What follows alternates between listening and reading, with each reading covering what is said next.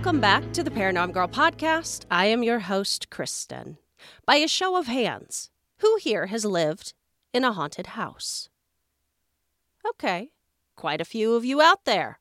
Who here has lived in that house for over a decade because you couldn't afford to leave?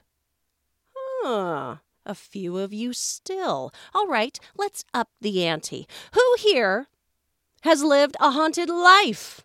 Run through crowds of shadow people, stared into the glowing eyes of tall, cryptic creatures, been yanked from bed by an unseen force, and lived to tell the tale. Today's guest has. Not only has he lived to tell the tale, he has put that tale to page and joins us today to share his story. Today's episode is brought to you by Manscaped. Ladies, we all know it's hot girl summer. But what kind of summer is your fella having? If he isn't participating in smooth sack summer, then what is he even doing? When you're out playing in the summer sun, make sure he's scaped down there. That's right, this is the summer to keep his boys cool while still looking hot with Manscaped.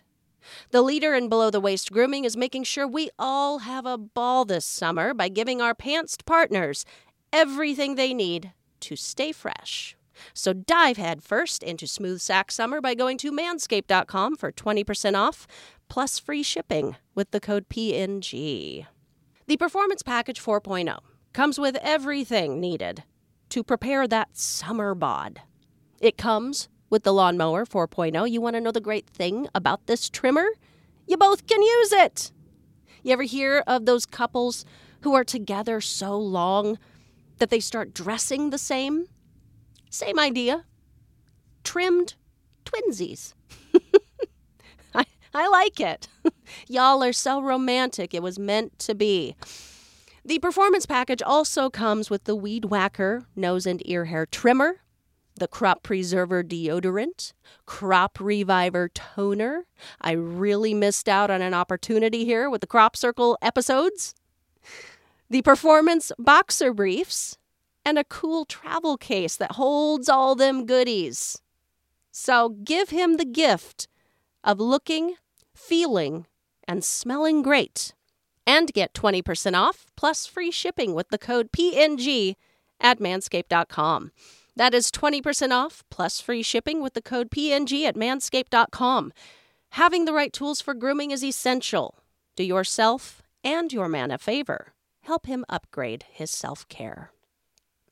My guest is the author of Dead Watching, which is a true story of personal encounters with the supernatural. Since childhood, Robbie Daniels has understood that we are never truly alone.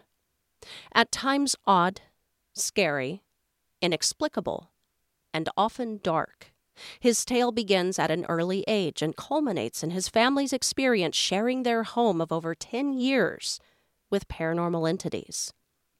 So check beneath your bed, shut the closet door, secure all feet beneath the safety of your blanket, and please enjoy my conversation with Robbie Daniels. Pacific Northwest now, um, and I moved here three years ago in, in 2020 um, for a position at the hospital. I work at Colfax Whitman Whitman Hospital and Medical Clinics, and uh, brought my family, tagged my family along. Uh, two two of my children were still in the home, and they wanted to come with us, so we we brought them to it. I say that because I'm a stepfather, um, but they they wanted to stay with their family, and so we brought those kids with us, my wife and I, and um, uh, both have since found their mates, so it's really funny. One of them's married, one of them will be married next month. So, so we really, really was a positive for us moving to the Pacific Northwest. Um, we live it in Washington. I am a 57 year old author, um, author two books. So that Dead Watching is my is the reality book. It's uh, everything, and I always tell folks that buy the book, it's 100% real. Everything in the book is real, um, and it works out really well because some of the people that that read the book, I've had a couple people that that um, have read the book and has had to stop reading the book. So it's funny how some people don't buy in as much until they really really see the see the fantasy turn into real life. Um, I do have another book. I started in uh, 2007 um, when I was attaining my bachelor's degree and wrote it, wrote a zombie book before zombies ever became a thing. Um, it's called Them, and that's out there also. But uh, but Dead Watching is is the true, real, real deal, and so it's really cool. Um, and and one of the things uh, about me is is I you know I don't pull any punches. So I, I did put in the book a disclaimer. If you have a problem reading scary stuff or or things that are real, you know, stay away from the book. Yeah, yeah. You know what? That what you said there.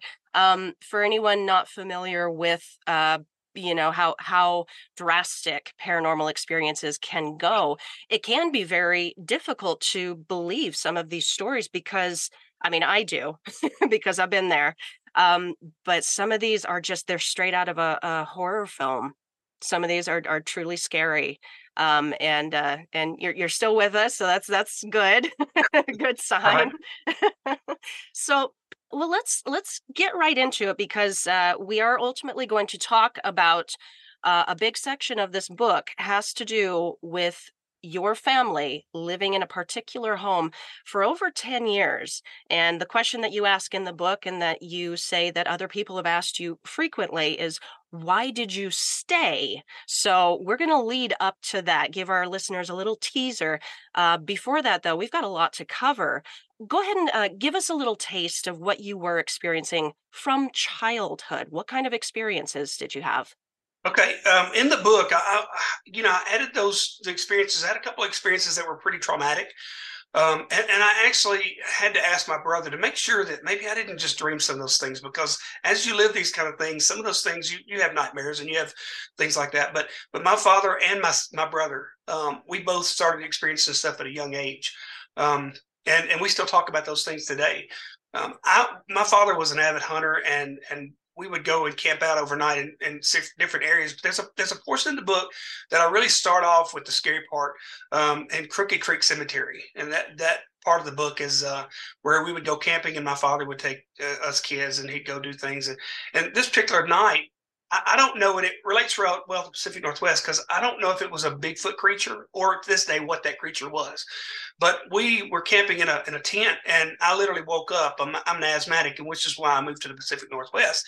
And I woke up with something startling me. Um, I, I, have an asthma, I had an asthma attack, and I was using my medicine, and and something walked down the hill. We're at Crooked Creek Cemetery, which is about five to six miles out of town, in the middle of nowhere. Um, I mean, it's really the scariest place. If I, I, wouldn't go today for anything, there's no way. Uh, and I've driven by that place. It's in Paris, Tennessee, but I've driven or Big Sandy, Tennessee, which is close to Paris. Um, but I've driven by that area a couple times since, and I would never even go down the road. That's how scary that area is. But it's a real, really old cemetery. Um, and then you go down to the lake. You take a take about a quarter of a mile drive straight down. You have to have a, a four wheel drive to go down. But it's in an area no one would be out there walking, hunting, anything. So um, this creature, whatever it was, woke me up in the middle of the night and stared dead at me with with um, with glowing eyes. So um, I was so scared. I was the kids were in the camp, the, the tent with me, but nobody woke up because I was obviously the only one awake looking for my med- medicine at that point.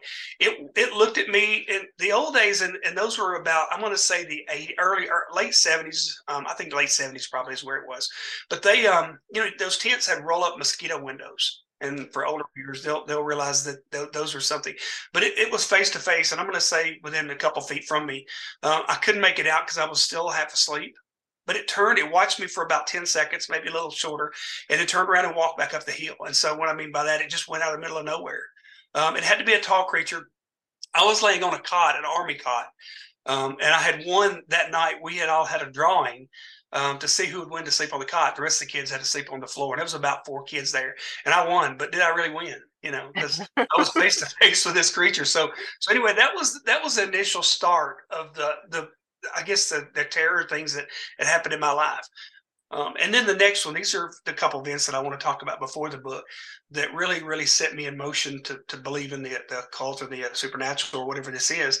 Um, but my we we lived in a home. My mother and father had separated, and they um, um finally divorced. Um, but we lived in this home, and we were painting my room at one night. We, it was a three bedroom house.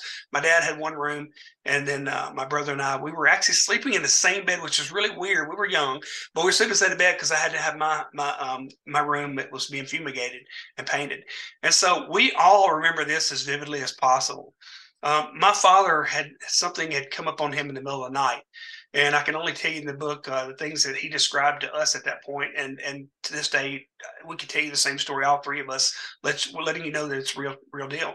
But we had there, we had a couple things in this house that happened over the few years there. This wasn't the same house, but here's the funny part: this house is in the same neighborhood as the home that I talk about in Dead Watching. So really incredible. But my we had we only heard we never saw the creature, but my dad woke up the middle of the night.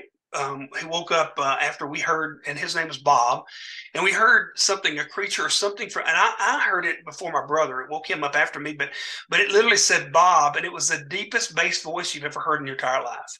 Um, it was scary, scary, and it said it a couple of times.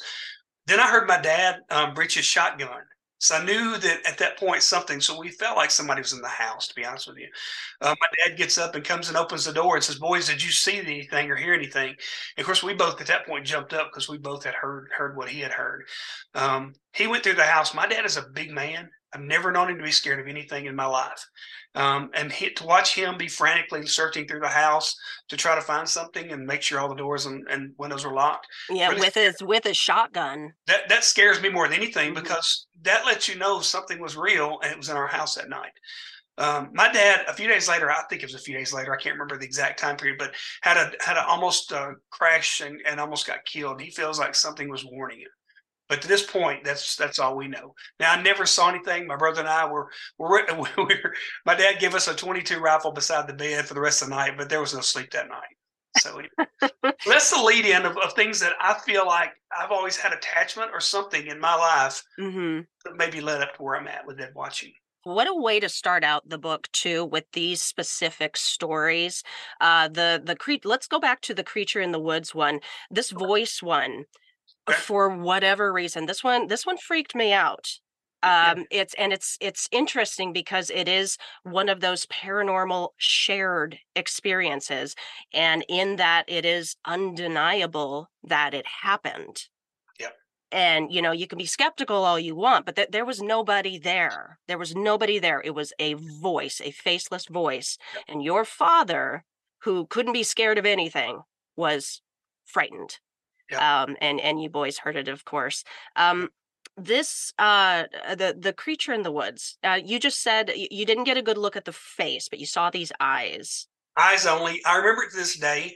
Um, the eye. I, I didn't see anything. I heard the crunching of leaves. Um, if you're a hunter, then you you know when deer are coming up, things like that. I hunted as a in, the, in my youth, um, but I could hear it crunching the leaves coming down the hill. But I was half asleep. I could hear my dad. He had had a new girlfriend at the time. I could hear them. They they had put the tent up off the uh, off the lake area, and he was down near the water. So they were down there, probably frolicking, having you know just uh, enjoying their time. But but the kids were all in the tent asleep. And so when this thing come down, it literally came around the tent. It knew the tent was there. It probably knew something was odd about the tent being there because it was, you know, something not in he wasn't familiar with or or she, whatever it was. But it stood face to face with me. And again, I only saw the eyes. I my eyes were blurry. I couldn't see anything. That was pitch dark.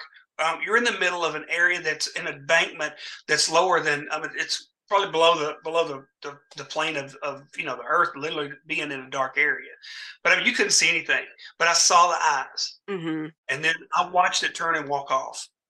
okay so you would say they were they were illuminated they were literally glowing Yeah, that was the weird part because I could only see eyes, but I could see the eyes, and it was Yeah. a color. Let's say green or red. I can't remember which color the eyes are at this point, but I, they were they looked dead at me. okay We were we were just not even maybe feet, maybe inches.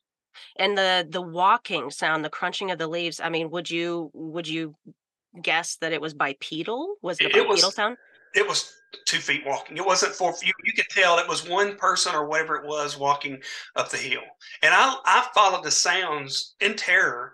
Um, I did holler for my dad, and my dad said, you know, go back to sleep. So he wasn't, and I w- didn't tell him at that point what I was watching or what I was hearing. But Mhm. I, I think I made it walk off when I when I screamed for my dad. So that that was uh, that was a scary part. We were below a mountain or a hill, I guess, and and you could hear it as it walked off and walked back up the hill away from the tent. have you um have you looked into that area in, at all as far as like other people's experiences with I didn't think anything about it. I was a kid. And, Yeah. and at this point, as I got older, I've had so many experiences that I just feel like there's things out there we don't know. And, you know, um, that it really, whatever it was, was at that point, I don't know if it was demon demonic or anything like that of the things that have hit me in the in, you know in future events, but I do know that it was something that was there watching me.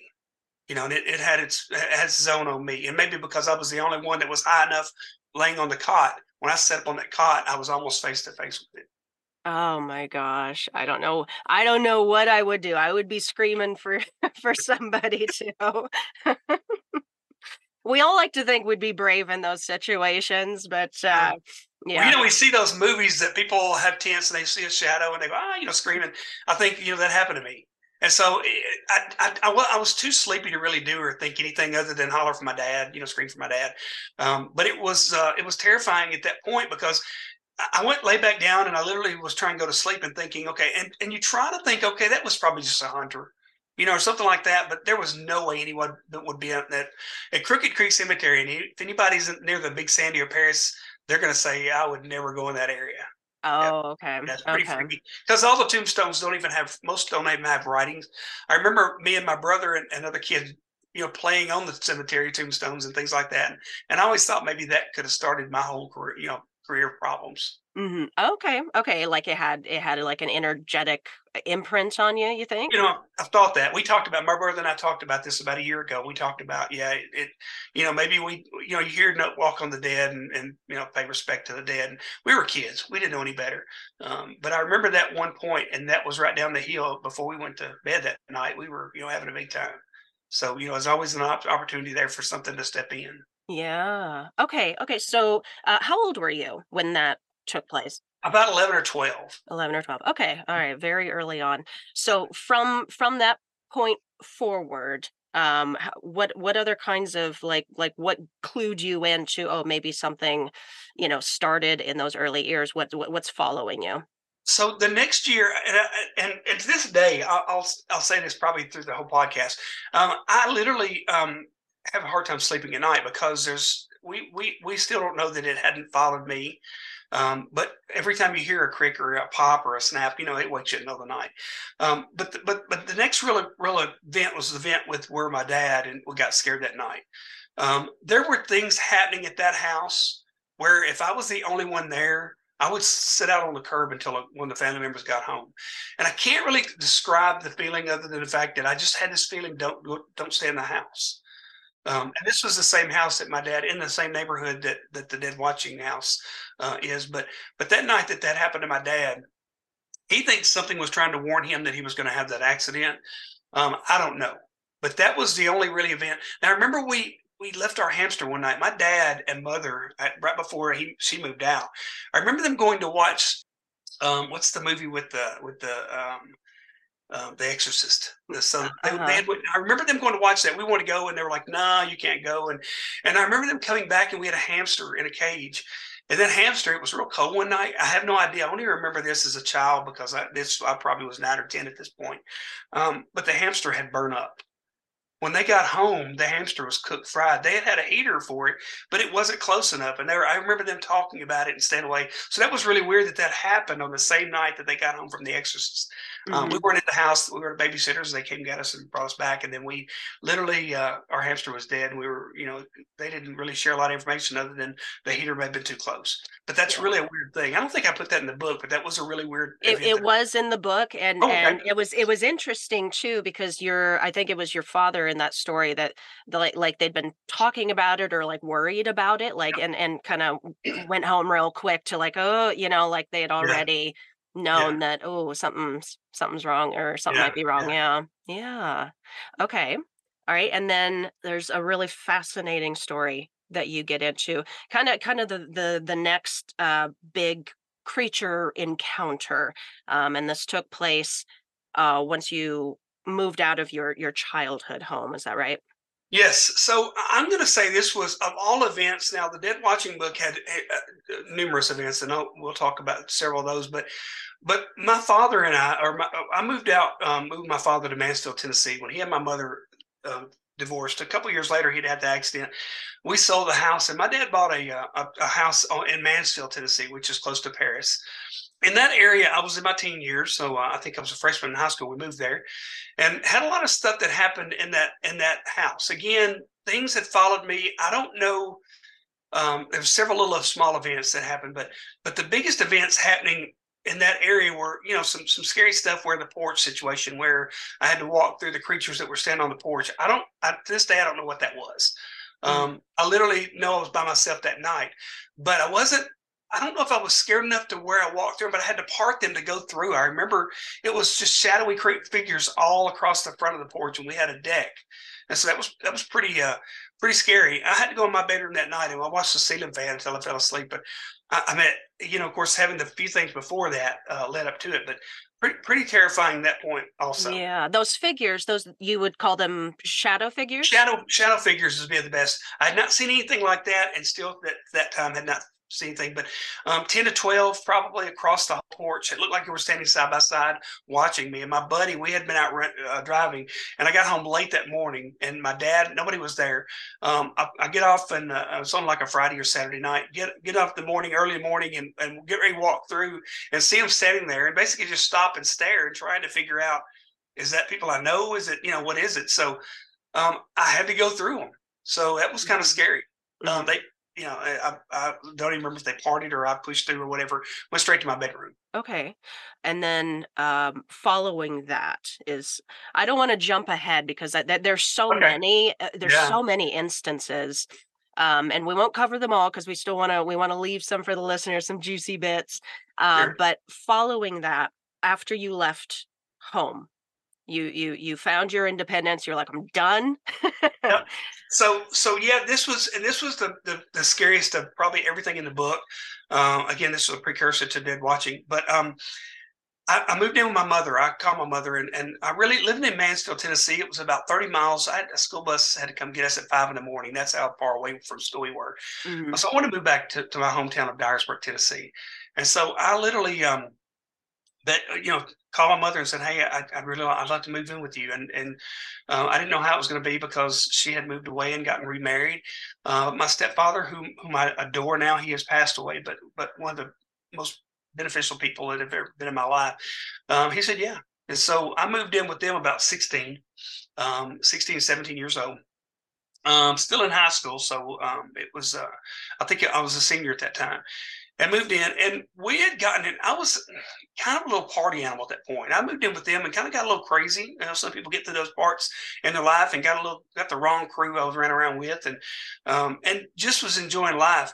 And I came home one night and my mother, um, I had been uh, drinking as a, as a kid does stupid things and, and she wasn't happy with me. And so, um, that night I stormed away and you know wanted to be the man and, and leave. I had a, I, I was working at a job at that point, and I said, you know what, I'm I'm man enough to move out, and I moved out, and I slept in a parking lot, uh, actually a school parking lot that night, and uh, and and uh, the next day I went to work and and was talking, and this is in the book in detail, but was talking basically to a friend of mine. He said, "Hey, there is a there's a apartment complex I live in. It's a boys' home, and it's only boys that live there. And the lady's really strict, but but it is something you know she may have something open. And but he made the disclaimer, and I really really started to learn to listen to people a little more at that point when he told me, "Do not go to the top floor. Do not go in the attic space. If she has she has rooms up there, don't go. Um, I didn't listen. I was you know I was the big bad son that just was ready to take on the world. So um, that, that day I got off work, went and saw the lady, and she said, "Oh, I do have one, and it was on the top. Of course, it was on the top floor. The only thing she had uh, rules were couldn't have girls over. I had to be careful when I, you know, I had to be dressed if I came down to take a shower. Um, and then there was, uh, she did tell me that there was a, a, roommate I would have, but he would never be there, so I had the whole top floor to myself. It was a trucker, a truck driver, and he would sleep on one side of the room and I would sleep on the other. And of course, again, I didn't care. I had a bed and it had a dresser. And so it was pretty exciting for me to be able to to pack up my bag, what of the few things I grabbed when I left, and start my start my living my life. Um, and uh, you know, the pretty exciting part is I the part of the book that people will love. I lived there one one day, so that'll tell you tell you a lot about the book. Yeah. yeah, it was it was a it was a turn and burn type living situation. Yeah. so what did you think about that the event that happened there? I mean, did you did you Oh, uh, you know, it's it's one of those uh, uh high strangeness events yeah. that you just kind of have to take it at its word because it's just so strange and and I I don't think I've I've heard any other stories quite like that. Like it's a very specific entity or creature that you encountered. Yeah. Um, and like I said, you know, these are one of this is one of those stories that's like straight out of a horror film. You know, it's what you imagine in your worst nightmares. Yeah. So I, you know, I I I was just like I was probably reading it like like just mouth open, like So this house, this boarding house, was across from a cemetery. I was, I'm sorry, across from a funeral home. um So uh, you know, I don't know if that had anything to do with it. Things that bothered me. It was a different event because it was a creature instead of a, a person, mhm. or, or you know, they're all creatures, I guess. But but this one, waking up to that, that not that morning, um, you know, that was pretty terrifying. And then to go to the mirror and see what I saw. You know, that was that was pretty crazy. And getting to work and then people talking to me about that. Um, I, I will never forget those that day because all the cuts, um, and I'll, I'll leave the listeners hanging there, but all the cuts that that, that night let me know to move out. yeah, yeah. It, it it banged you up pretty good, whatever it was. Yeah, I was I was done with that place. I thought I would leave that to somebody else. But there's Yeah. probably a reason that was open all the time and that guy didn't show up and live there. Right, right. Yeah, you never met your roommate. Nope. Well, what uh what what do you think uh, for yourself about that situation? Like have you thought back on it and and and thought, well, you know, maybe it was like a, a very visceral dream and and then I scratched myself on something or do you think back on it like, no, this is I know what happened. This So- happened. Great question. At, at that at this period, you know, with things that have happened to me, it, it's it always stayed in my mind. Could have been a dream, but what happened to my mouth? You know, Right. how can you dream that happened to your mouth and then when I wake up go to work? So I was still half asleep at that that job, um, which was a pretty crazy job. I, I mentioned in the book, I, I believe I mentioned the book that that my first job as an adult was making grenades for the government. So that was a grenade job, twelve hours a day, seven days a week. So my mind was in disarray at that and I was always tired. Um, of course, uh, that night I had been really, really tired and, and you know didn't get much sleep. But to, to have the wounds on my mouth, you know, it couldn't be a dream when you when you see that. When I get to work and everybody sees the cuts on my mouth, that was pretty uh, pretty devastating. And and not to be, I didn't share that event with anybody other than the guy that knew. And then he said, "You moved in up there, didn't you?" You know, he didn't know. I, I couldn't wait to get there the next day to tell him, "Hey, I'm your roommate," you know, and and he knew. So Yeah. so that lets me know that there's something there. Um, He Mhm. warned me. He, he warned me before that, and so uh, you know I deserve what I got. Oh, wow. Oh, your your your dreams of independence were dashed very quickly. Uh, and what a way Yes. to what a way to do it too. All right. Well, you know what? I I don't want to give any more away of those early stories. Um, my my listeners need to pick up a copy of the book to see those for themselves. But I think that there lays a very good foundation and and gives the audience this this understanding that this is stuff uh, it's extreme stuff that has happened throughout your life. So that lays the foundation to get into the house. Let, let's let's talk about the kinds of events that were taking place in this house and and the 10 year span of time that you and your family put up with this Yeah, my, my wife, uh, I wanted to be with us on the podcast because she can share some things. You know, there's so many. Um, the book is full, full of things that happened at this house. Um, we uh, we bought the home. I watched this home being built. So a lot of people say, "Well, was it a scary home? Was it dark? Was it you know damp looking?" It was a normal home. Um, uh, I'm going to say a ranch style home because that's kind of what it what it is. Um, but but the home wasn't in, in any way scary at any point.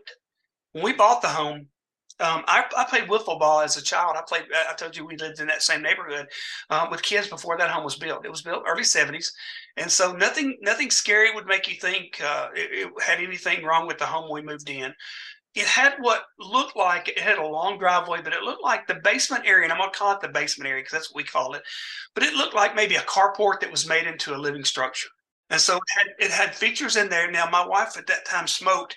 It had a little room off the at the very front um, that she would go in and smoke. And I'm, I, you know, I have an asthmatic. She did well enough to stay away from me, and she would go in that room, and we had a vent, vent in that room to where she couldn't, you know, she could stay in that room. But it was connected to this basement area.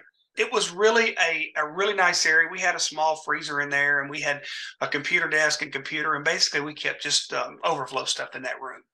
Um, but later on down the line, we really feel like that's where this thing lived or stayed or, or resonated. Okay this this den kind of kind of living area or it, Yeah. this was the den Well, it was a it was a living area for my mother in law. We'll get to that part shortly. Okay. Um, we moved her in, and that was big enough for her to, to make a living area. Um, so it was a pretty good sized den. We just used it again for overflow, and we had a big rack of things that we took down and that you know just to keep the house from getting clutter cluttery. But but it was also connected to my son, my oldest son's room, and he was ten at the time we moved in. He's twenty eight now, so it tells you, you know, gives you a good time frame there also. But but he, uh, I'll tell some stories about him things happened to him, he was not the child to say, "Oh my God, I'm scared," or um, you know, something's freaking me out. He would never do that. He was really a docile child, one of the, the quietest children you'd ever meet. Um, but when things started happening, we didn't tell the kids. Um, at first, we weren't sure what was happening. You know, things would scratch on the roof. There was no tree above the roof, but things would scratch on the roof. Things would um, knock. Um, things would do just crazy stuff that wasn't anything other than ah, that's just the wind or that, you know those kind of things at the beginning. And I can't tell you how many years before we really started taking notice. Um, it was a couple, I believe. I think there was a couple years there before we really saw. Okay, that this is not normal. Right. Isn't that strange how even even if you do have these kinds of experiences, the first impulse um, for most people, I, I have to guess, um, and I'm the same exact way, is to try to be skeptical about it, be logical about it, you know, or or just kind of brush it aside. Oh, okay, yeah, this is weird, it happened, but you know, brush it aside until you're years into an experience and and you finally look back and think, boy, that uh, there was some strange stuff going on there. That like it was a lot, yeah. yeah. And when you can finally conceptualize that, put it all together. Um, yeah, I, I, have a haunted home uh, in my childhood as well that I didn't realize for decades later. Uh, and when I could look back and say, "Wow, that that was far stranger than anywhere else that I ever lived," there was obviously something taking place there. Yeah, we, we we wrote it off. We we didn't, you know, even the things in my childhood with uh, when I married, when Carrie and I got married, we didn't think anything about them, um, other than just you don't believe what happened today, or this sounded so weird, you know, those kind of things. Yeah. And then once they get to a head, though, they things that you really can't explain, then it becomes you know challenged at that point.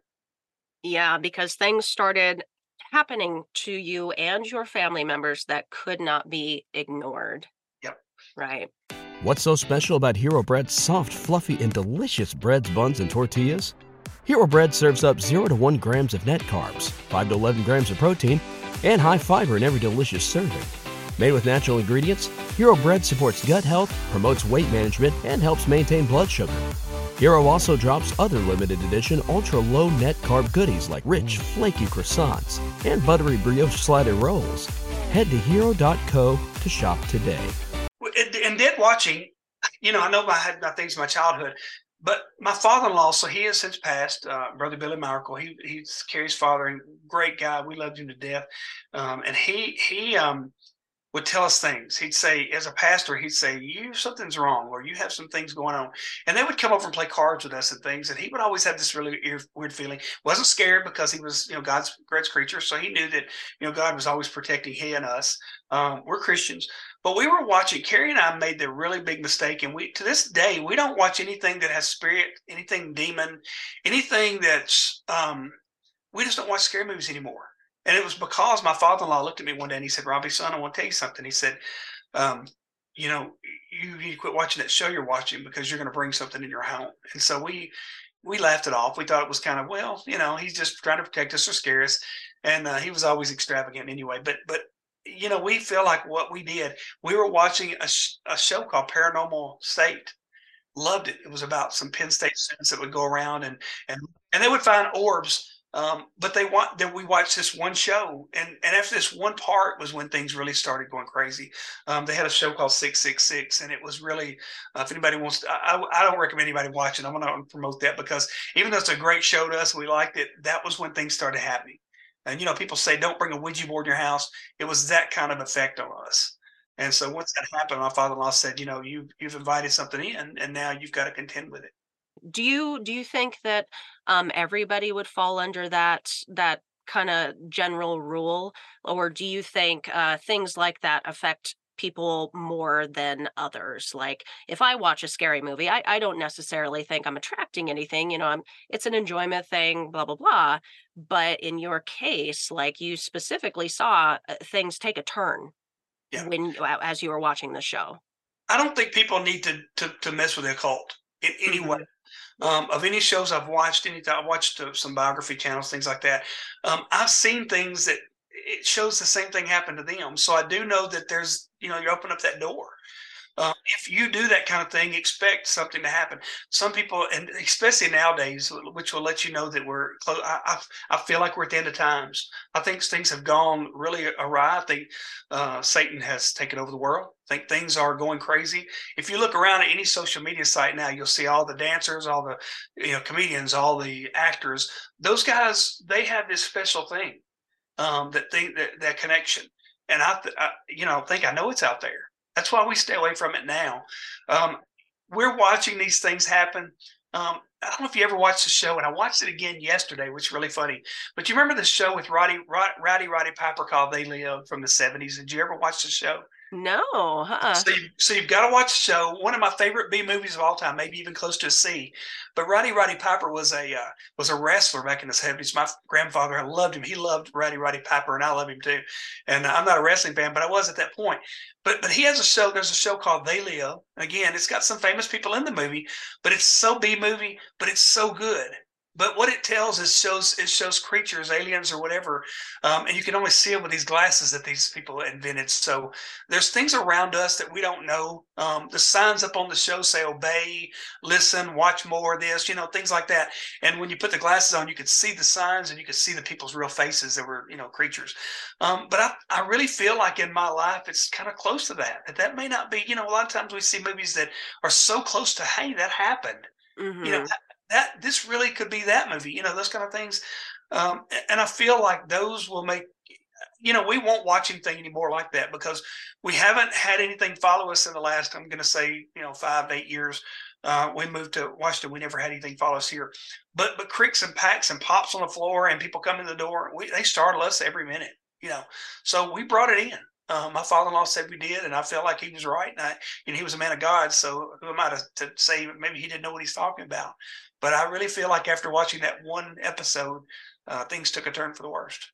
Okay. Okay. You you uh you answered a question I, I was thinking about asking. Uh, I wanted to know since you guys left this home, if anything had continued, if the activity had ceased, and it sounds like yes, it has ceased for the most have, part we have pops, we have things happen. Um, our house has a when winds come up in the Pacific Northwest, which they do often. We have something upstairs that I haven't went up there to look for, but mm-hmm. there's some popping upstairs. But I, I, am almost 100 percent sure that's the wind. Um, but we haven't we haven't looked. We we write it off. My wife sleeps every night with earphones in her ear. She has music or something playing in her ear every night, and um, you know, I had to buy her some new ones the other day because she said I cannot sleep at night. So we still bring this stuff with us but I don't think it followed us. Maybe we, we, we, joke about the fact we moved so far away now it didn't have any way to get here, but, uh, but I think that there's always a portal somewhere. But we're not letting it in or giving it an opportunity. Let's say that. Yeah, yeah. You know, with, with that, on that note, um, like like opening the door, and uh, you know that might be something different for everybody. I mean, who knows? But I, I certainly know a lot of people who feel that way about the Ouija board specifically. That that that opens some kind of doorway, some portal gives permission for the stuff to come right in. Yeah. So I, yeah, I understand. There's not enough money to pay my wife or I to put a Ouija board in our house. We, when you when you've experienced these things, you know it exists. Yeah. And joke about it. I remember people telling me we had a couple friends and they were like, "Let me come over and do a séance in your house," or you know, we didn't do that. Um, and I put in my book. We watched that paranormal state and they told us how to get rid of that. I don't know if you remember that part of the chapter um, but they told us what to do to get rid of this entity in that house and and that caused a, a big problem. So we didn't follow any further oh right. yeah point. yeah. You took the advice from the show and and tried and then it got way worse. So don't take the advice of some kids in, in college telling you how to get rid of a spirit in your house so. Well, at that point, um, and we we can we can talk about maybe another story too before we wrap, so to give uh, my audience a, a, a bit more insight into the house. But at that point, things had gotten really bad. Like I think at that point, you you had been physically ass- assaulted. We'll call it that. Um, why didn't you call in a priest? Well, that was the question people ask. Mm-hmm. But if we knew, if Penn State people, if those kids, and I say kids, they were they were grown teenagers, if if we did that and we made it so angry by just telling it to get out, if we made it so angry, what if we brought a priest and it didn't work? Because it was at that point, Carrie and I would be having rela- adult relations, and it literally a couple times took me by my ankles and jerked me off the bed. So once you have something physically doing those kind of things, do you really want to take a chance? Because a priest's going to come and they're going to leave, and then we're by ourselves. And and I I thought about that. At that point, it had calmed down a little bit, um, and we had learned to to co- coexist with whatever that was. Um, but we were just terrified that what if we did do this and brought somebody in and they made it worse? Yeah, yeah, that's uh, uh, it's a valid fear. It's a valid concern. Absolutely. Yeah, Yeah. especially when you could see how bad it could get. Yeah, it, it got worse when we tried to make it leave. You know what to tell it. Um, you know, the, the paranormal state people told they said, well, if you got this entity, if you're firm and let them know they're they're not they're supposed to go to the light, go back, you know, go across and and and transition that they haven't done that. If you tell them that, they must leave. Well, that's that's not true. Okay. Okay. Well, we uh we're getting close to the end. I'd I'd love would you share with us uh just one more story from the house, just something that's really memorable and and we'll leave it on that story. Okay, perfect. I, I'll share the story of my mother-in-law. Um, we talked about our den area. We moved my mother-in-law, and she was having some money struggles, um, being in, uh, uh, older, older, um, and we needed to help her out. So we, we thought we were doing her a favor. At this point, was early on. We didn't realize. I think at that point we weren't. I don't remember where exactly we were in the story, but it wasn't. It was in the beginning. Um, we moved her in the den where this thing was. Um, and now, and let me also say that there was not just a demon. We do know one was demonic. There was no doubt in our mind. But we also had a spirit in the home of a little girl.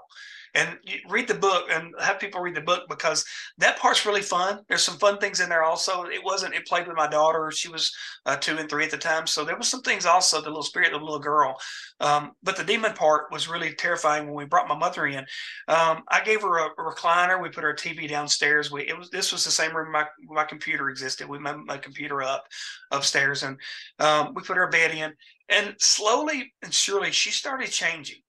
Um, she just started getting to the point where something was taking over her body.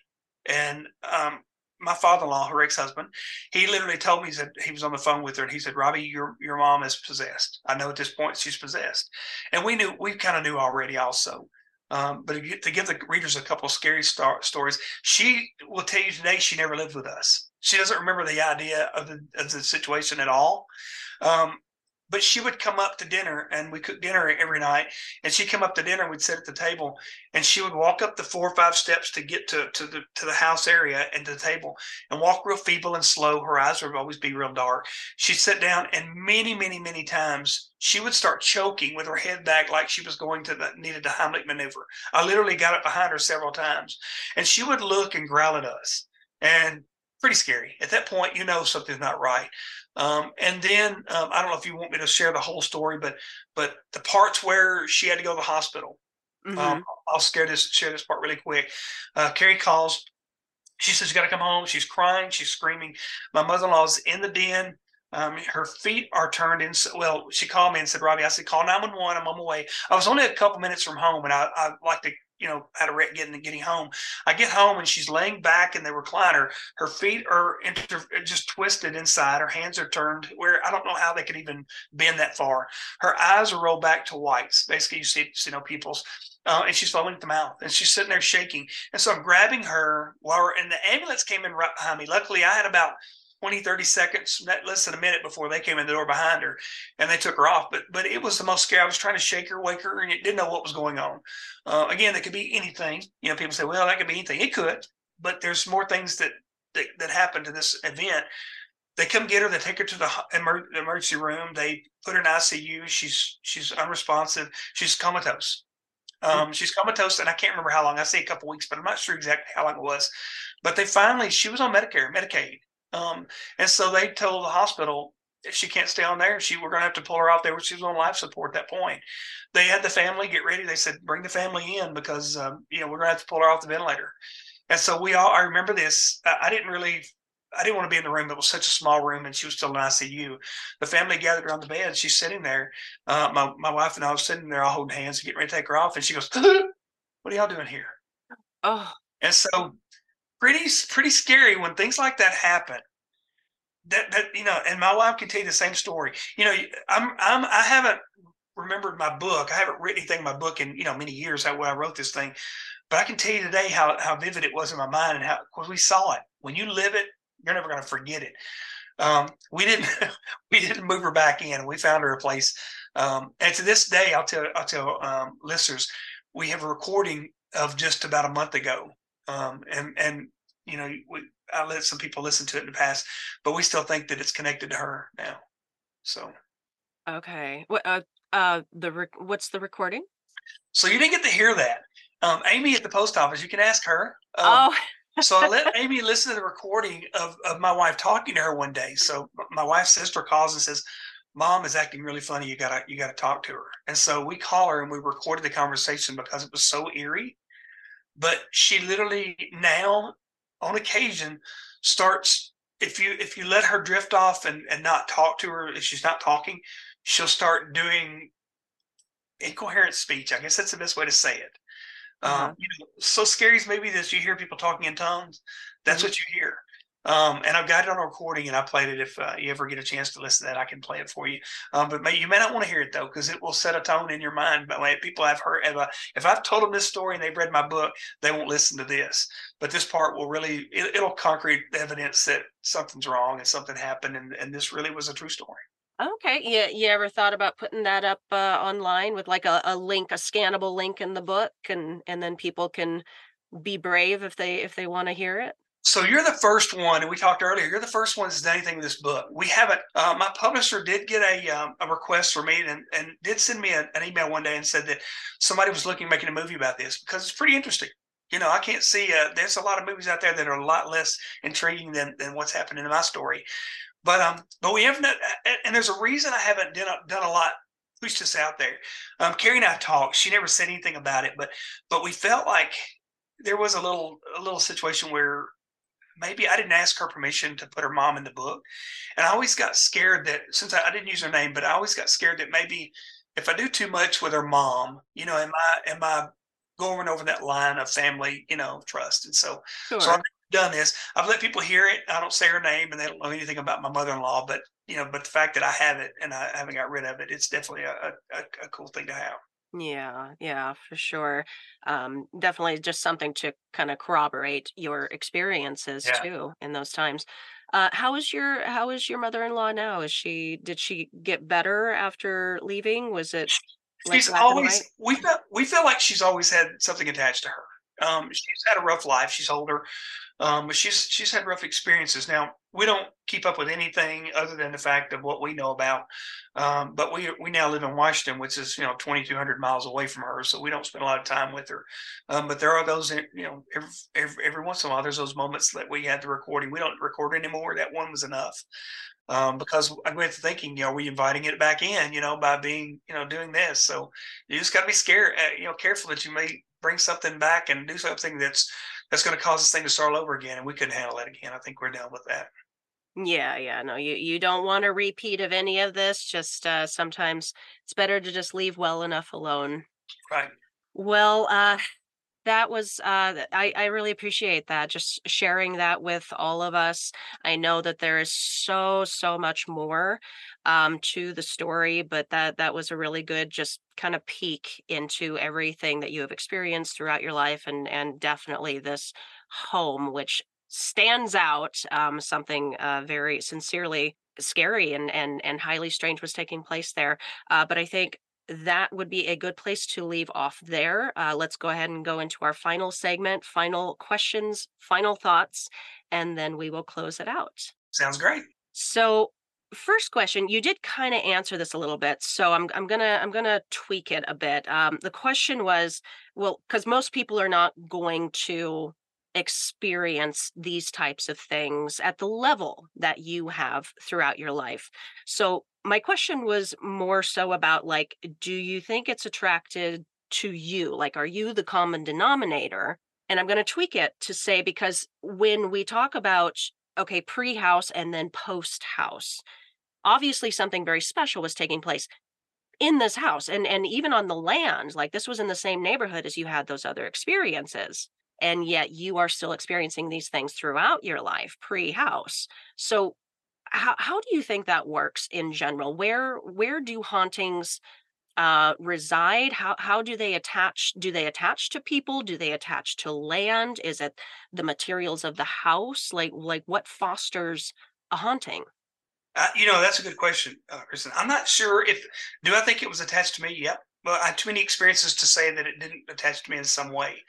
Um, but I think you also invite things in. At that point of all parts of my life, I watched scary stuff. I, I didn't care about demonic movies were great. You know, oh, I, I can't, you know, I can't get enough of those things.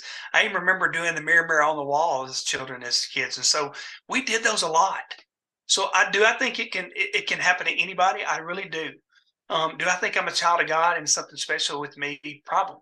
Um, my son, just in, in, in answering that question, when we would take pictures of him, he would have orbs above his head if he was by himself. Mm-hmm. But if he had someone sitting beside him, and we did that test, then no orbs. Uh, so something was protecting him, and I don't know if it's in our our history, our past. If there's anything crazy, you know, a lot of people say, you know, did you do history and stuff? I really didn't do a lot of stuff because it, the more I've dug, and the more I, I felt like I opened the doors, I could open the doors. All right. Uh, next question. What is the main thing that you hope folks take away after hearing your story? Um, stay away from anything demonic. If it's it's not a joke. Um, we took it as a joke. Um, again, when I was a child, when I was young, I was one of those kids that laughed at it. I thought it was funny. Um, we were Christians. We've always been Christians our life, but not practicing Christians to the point where we knew it could be, we could be safe. So I think people that make a joke out of it, people that don't believe in it, people that really chastise it, they don't understand what they're doing. And once you get this thing connected to you, um, it can use you. And and we know that because we saw it. So it's it's I just think the best thing I can tell you is people stay away from it. Don't watch these shows. Um, listen to podcasts like this. Know that it's out there. Don't make it where, you know, that's this is all. It's not really true because it is. Um, I, I would give my life telling people and every day tell people that this is something you need to watch out for. I think my situation lets us know. Okay, there's things like this that happening around us, so you know God is real.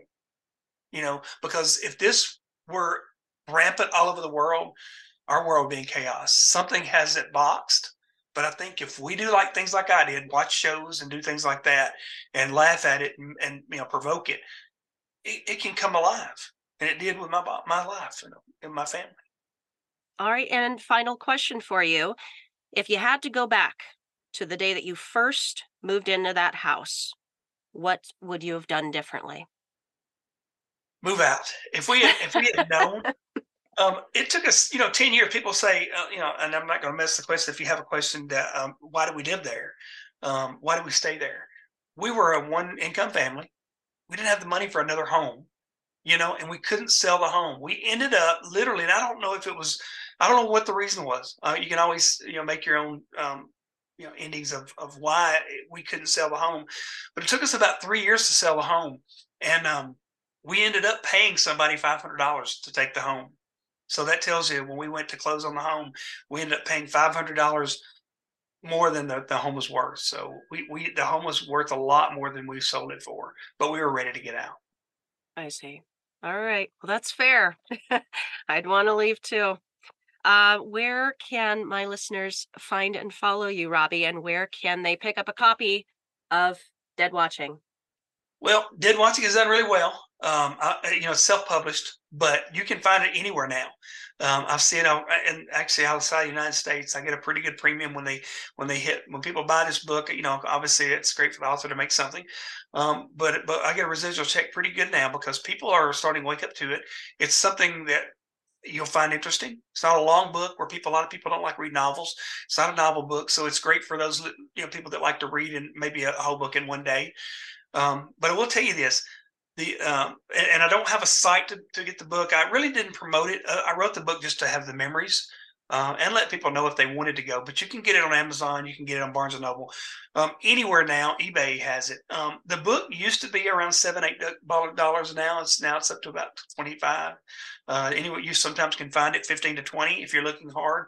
Um, but it only shows, you know, that the higher the cost is is when something's selling. So I'm I'm proud of the book. I think it's wonderful.